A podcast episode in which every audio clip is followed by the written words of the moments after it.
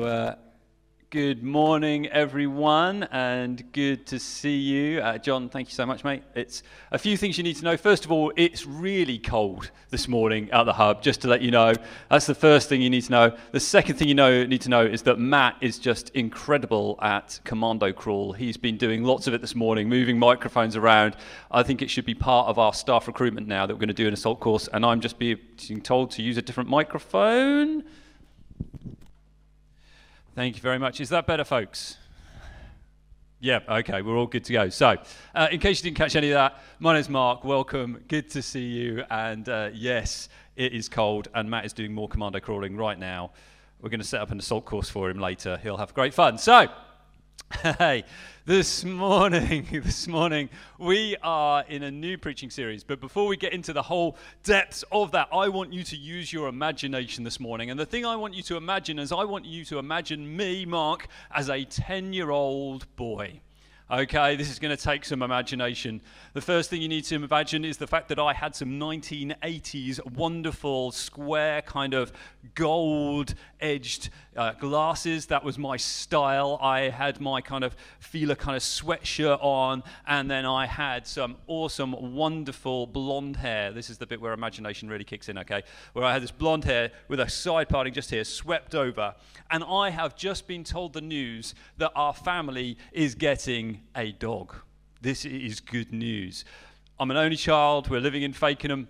And Fakenham's officially the most boring place on earth, apparently, according to a Radio 1 survey. Uh, but we're, we're living there. And my first task, first thing is, what are we going to call our dog? What name are we going to give him? Now, I was a massive Star Wars geek, still am. And so straight away, I was going to my top list of Star Wars names. And the first name I came up with was Yoda. Okay, he's the little green dude from Star Wars. I wanted Yoda. My mum said immediately no because she didn't want to be screaming Yoda out across the park. She didn't feel that that was very good. So, my second option, I went straight to Jabba the Mutt. Okay, so Jabba the Hutt is a character from Star Wars. He's a slug. And I thought, you know, my creativity alone is going to get me this one. You know, uh, no, that was a straight no as well. So eventually I went with my third option, which was Wicket, who is a, uh, a little furry bear creature from Star Wars. And because of the connotations with cricket as well, this was an acceptable name for our dog. And so we had this lovely dog called Wicket, Labrador Retriever Cross, black thing. He was awesome. He was daft as. Uh, he was diabetic, so I had to give him injections in the back of his neck. You know, he's that kind of. That's crazy. So just to say, if you need help, COVID kind of injections, I can give them in the back of the neck. I know what to do there. It's fine. Uh, but there was just this whole deal going on there. Now, the whole effort of naming a pet, honestly, we've had a cat in the last four years, and it's just a mission naming a cat. And any parent knows as well the kind of effort you go into in kind of choosing a name for your children. There is so much at stake with kind of the names of things, and companies spend millions on rebranding. It's really interesting when you look at names that have changed over the years with companies. You see some really interesting ones. So, 1961, Brad's Drink changed to Pepsi. I know, right? Can you imagine going into the pub now? Well, you have to imagine going to the pub. Anyway, you go into the bar and you say, Can I have a Coke? Oh, sorry, we don't serve Coke, sir. We only serve Brad's drink. Just mind boggle. You can see why they changed the name. 1968, Peter's Super Submarine changed to Subway. Right? I, I did not know this. This is interesting stuff. I think the whole branding thing would have changed. 1971, Blue Ribbon Sports Tiger Shoes changed to Nike. There you go. So blue, blue ribbon sports tiger shoes. Just do it. Not quite the same ring, has it? But that changed to Nike.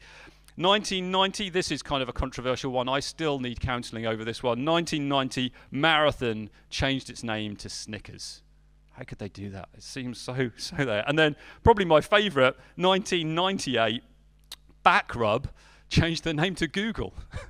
I mean, that's a, that's a great one, isn't it? You just, I'm going to Google it. No, I'm going to backrub it.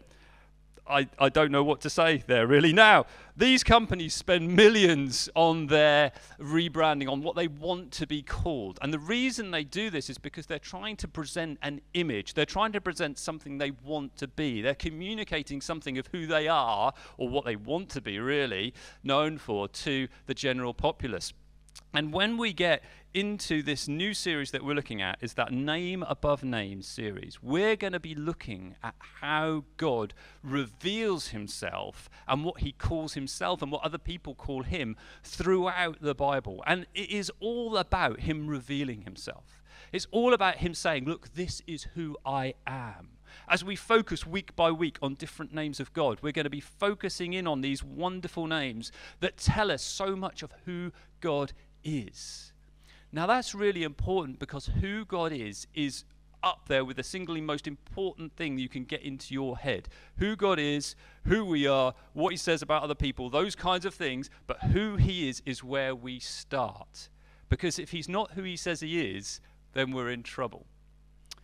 So we're going to start by looking at a beautiful psalm, Psalm 46. If you've got your Bibles, you might want to open it and find Psalm 46. I'm going to read it, it'll be up on the screen as well, but do get your Bibles out because in here, there's just some beautiful nuggets that are going to just introduce us to who God says He is, His name above all names, which is worthy of worship. So here we go Psalm 46. We're going to read the entire thing from my brand new Bible that I got for Christmas from my mother in law. It's got slightly bigger print. I've hit that age, folks. So here we go. God is our refuge and strength, a very present help in trouble. Therefore, we will not fear. Though the earth gives way, though the mountains be moved into the heart of the sea, though its waters roar and foam, though the mountains tremble at its swelling. There is a river whose streams make glad the city of God, the holy habitation of the Most High. God is in the midst of her. She shall not be moved. God will help her when morning dawns. The nations rage, the kingdoms totter. He utters his voice, and the earth melts. The Lord of hosts is with us. The God of Jacob is our fortress. Come, behold the works of the Lord, how he has brought desolations on the earth. He makes war cease to the ends of the earth. He breaks the bow and shatters the spear. He turns, he burns the chariots with fire. Be still and know that I am God. I will be exalted among the nations, I will be exalted in the earth. The Lord of hosts is with us, the God of Jacob is our fortress. This series is all about knowing God. It's knowing who He is. And straight away, this psalm opens with God. And that word for God there is Elohim. It's, it's the word that is used in, in multiple areas of this kind of psalm in verse 1, 4, 5, 7, 10, and 11. And it's actually used loads of times throughout the Old Testament 2,249 times, in fact, if you want to count them all. And in all the verses in the Old Testament. And then there is this sense, though, that that word God is used not only for God, capital G, God, but also gods as well. It's the word that the Bible uses for all kinds of gods in there. Now, to help you in your Bible, in your translation, what you'll find is that whenever it's referring to God, our God, it's capital G. When it's referring to kind of imposter gods, uh, demonic forces that are, are kind of representing as gods, it's little g. Okay, so you get that differentiation in your Bible to help you and what we see here is that God, capital G, whenever he uses it, what he is doing is he is defining who he is. And he's not only defining who he is, he's defining what God is. All right? Now, let me get this in context for you. It's a bit like there are loads of presidents throughout the world. There are presidents of golf clubs, of bowling clubs. There's a president of the United States of America. But there are loads of different ones. And so, what the equivalent thing is happening in the Bible with regards to what this word God here, Elohim, is being used like. It's a bit like the President of the United States standing up and going, I am the only president in the entire world, and you shall worship me. I am going to refrain from any political comment at this point, okay? So there is this whole sense of actually God defining what God is within the Bible when you see God being used in this capital G Elohim kind of way. And there is this only God, the only one who is worthy of worship. Now, as we go through this series, what you're going to see is God actually just doesn't use this one word. Actually, He uses all sorts of things to describe Himself and all sorts of words to describe Himself. And these can be uh, like uh, natural things. So He's He's eagle, He's fire, He's all of these kinds of natural things that are, are get communicated. He's also kind of uh, roles, so father, husband, shepherd, those kinds of aspects, those kinds of things going on. He's uh, actions, so He remembers, He sees. his emotions, joy, anger, those kinds of things. He's kind of represented by human body, uh, a tongue, hand, mouth, and personal characteristics as well, like good and joy and righteousness. Now, some of those things, as we go through this series, what you'll see is that's actually God declaring, hey, this is who I am.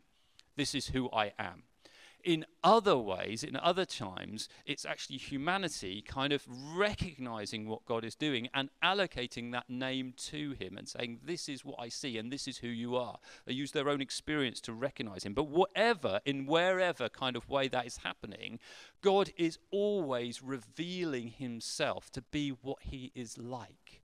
He's using, if you like, the whole of earth, all of creation, as an illustration of who he is.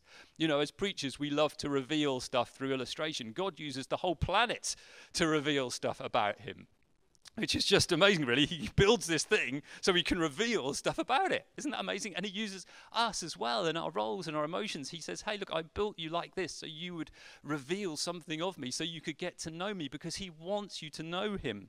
J.I. Packer, in his amazing book, Knowing God, which I highly recommend, says, I know him because he first knew me and continues to know me. God wants you to know him. He is revealing himself to you through its creation, through emotions, through what humanity is like, through all sorts of ways. He just continues to reveal himself to us. And this wonderful sense in verse 1 of chapter 46 of the Psalm 46 says, God is our refuge and strength, a very present help in trouble. He is with us. He is with us, folks. As Christians, we have God with us. As this psalm carries on, it goes into verse 4 where it talks about the river in the city of God. Well, the river is the Holy Spirit. He is with us. God's presence, God Himself with us in the form of the Holy Spirit in a Christian. And the city of God is the people of God, the church, if you like. And so He's with His people. He's not going to abandon us. He doesn't leave us. He is with us in all occasions. The world churns and melts. But the promise is that He is with us and He will reveal more of Himself to us in amazing and different ways.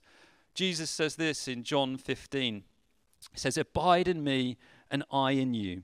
As the branch cannot bear fruit by itself unless it abides in the vine, neither can you unless you abide in me. I am the vine, you are the branches. Whoever abides in me and I in him, he is that bears much fruit, for apart from me, you can do nothing.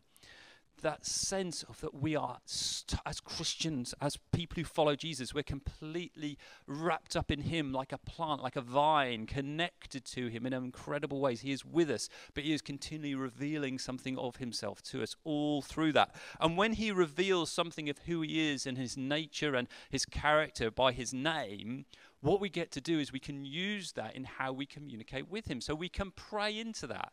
So when God says, I am healer or I am provider, hey, guess what, folks? You can pray off the back of that. You can say, God, you are my healer. You say that's who you are. And so can you come and heal this?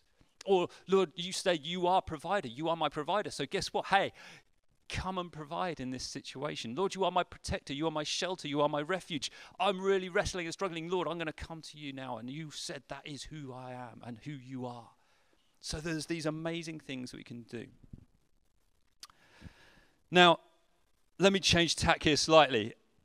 I don't know whether or not you are an art lover, whether deliberate or, uh, you know, just you happen to know what you like or you kind of recognize that. But I know when I was growing up, I really liked classical art. So I would, uh, I'd find great appreciation in kind of some of the masters of old. So maybe Michelangelo, you know, with those great biblical scenes or kind of Greek uh, scenes that he would paint or perhaps it might be a constable or a turner with kind of like the art there and just the appreciation of how they were able to represent and paint almost a photographic picture of what they saw and kind of like that way of painting which was so realistic. I really appreciated that kind of sense of things.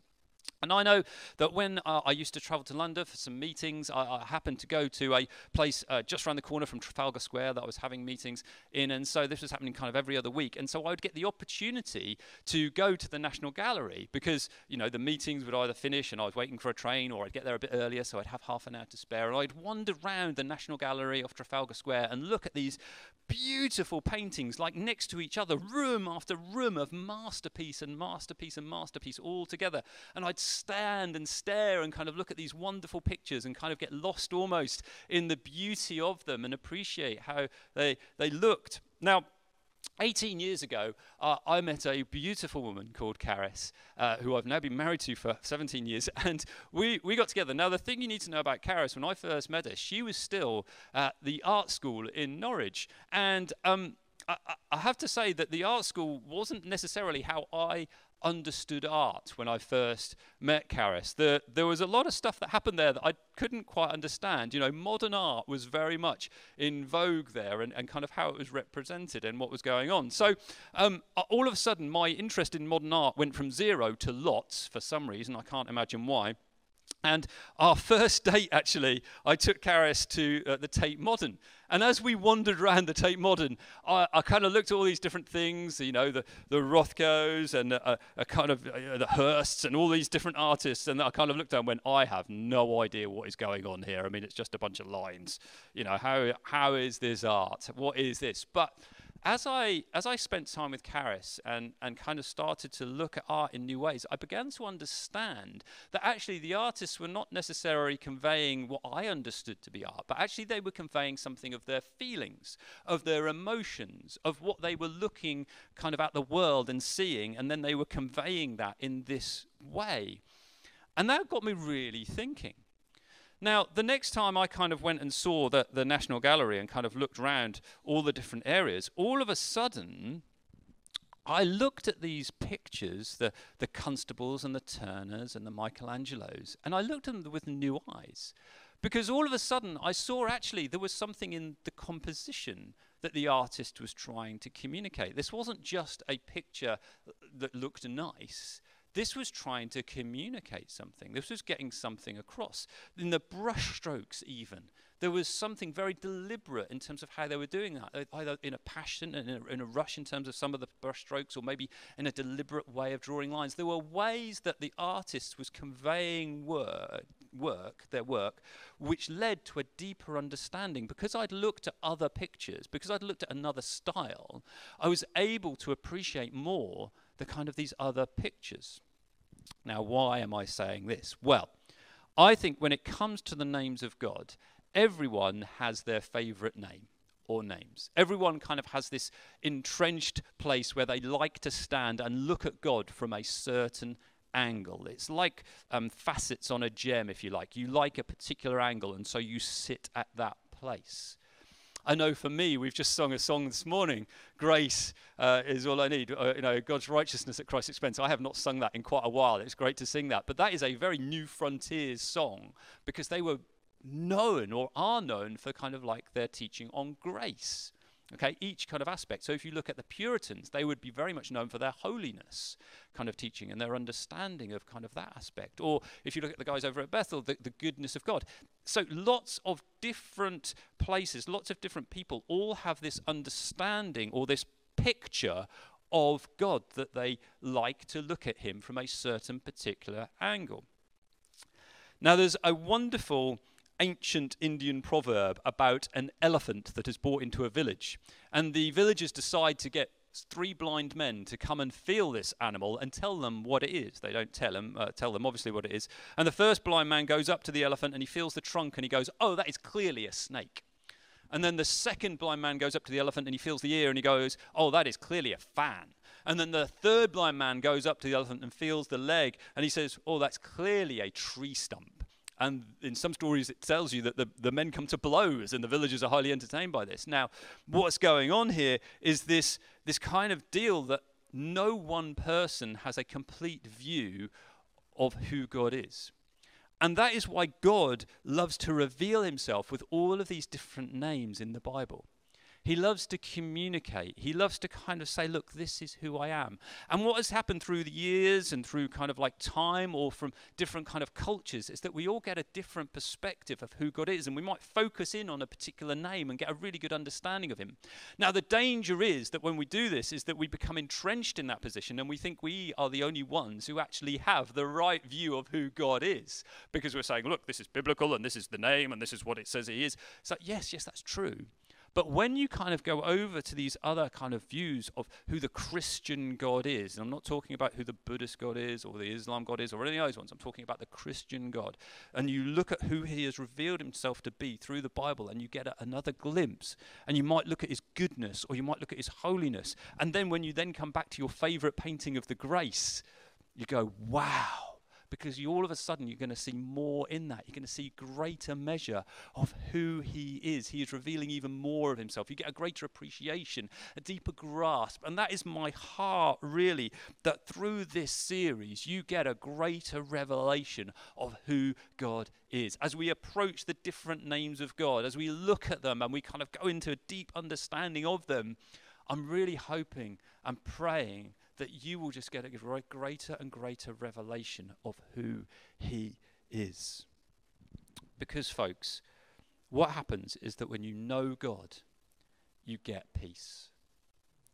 When you know God, you get peace. You look at this psalm and you get that time after time. Charles Spurgeon was a Baptist minister in the 19th century. Um, he, he famously suffered with incredible depression.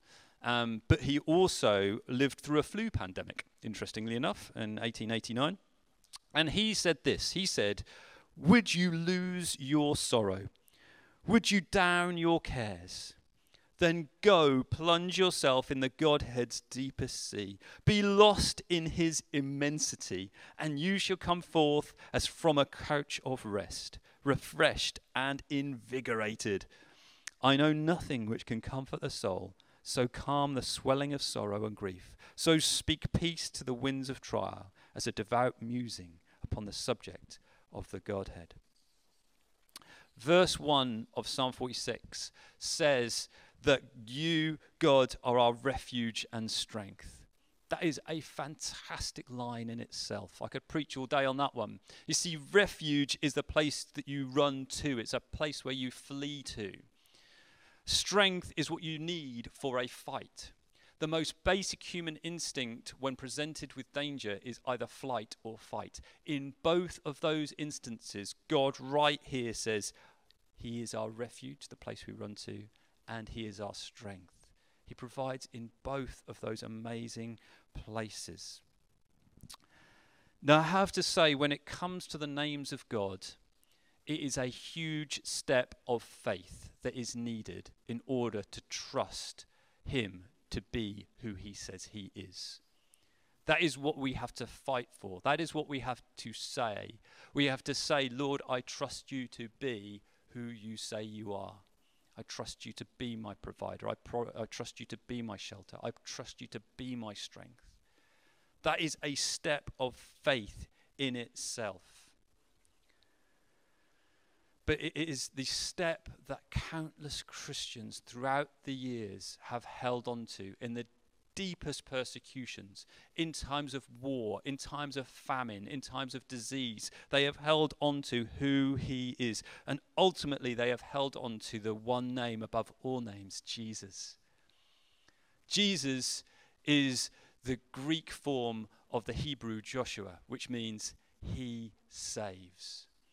And one day we know that we will have a place at eternity because we trust in who Jesus' name is. We look at who he is. And we need to let that sink in.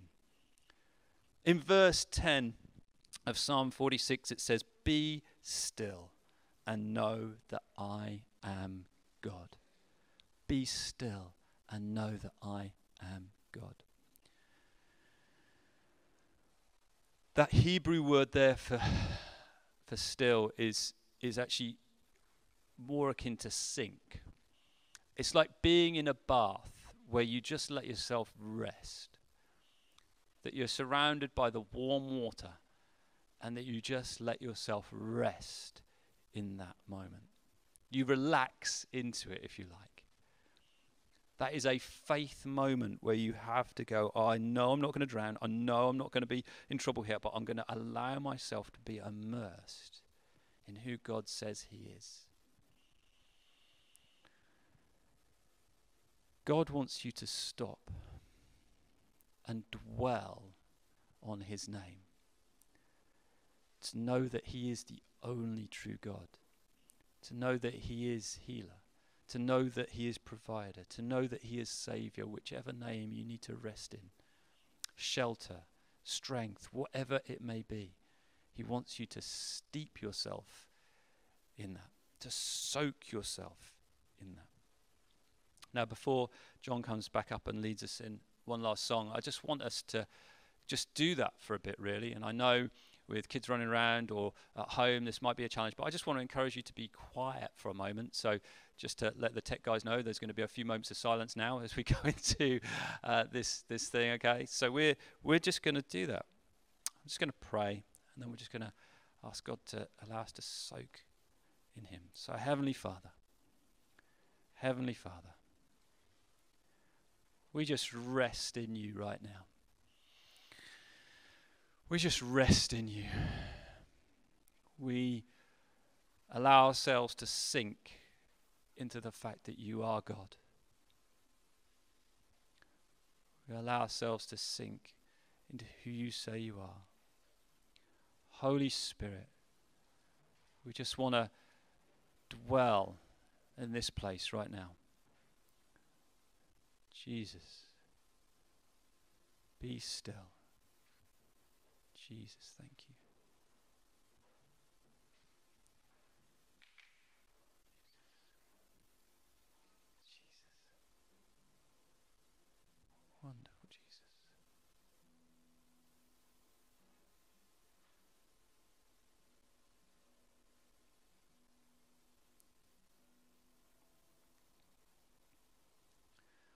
Some of you, as you're leaning into this, it's going to be a real exercise of, exercise of trust. It's going to be one of those ones where you're going to have to go, Yes, God, you are my provider, and you just lean into that.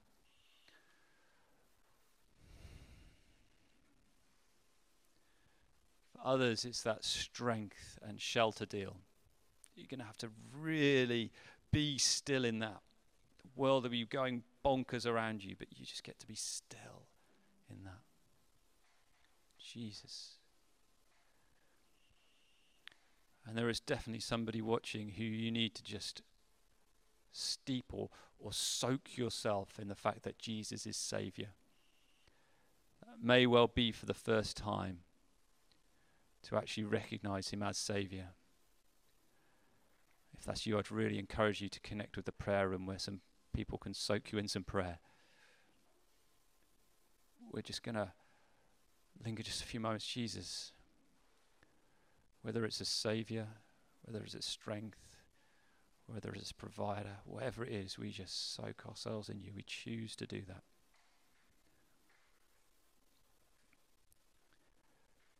Thank you, Jesus.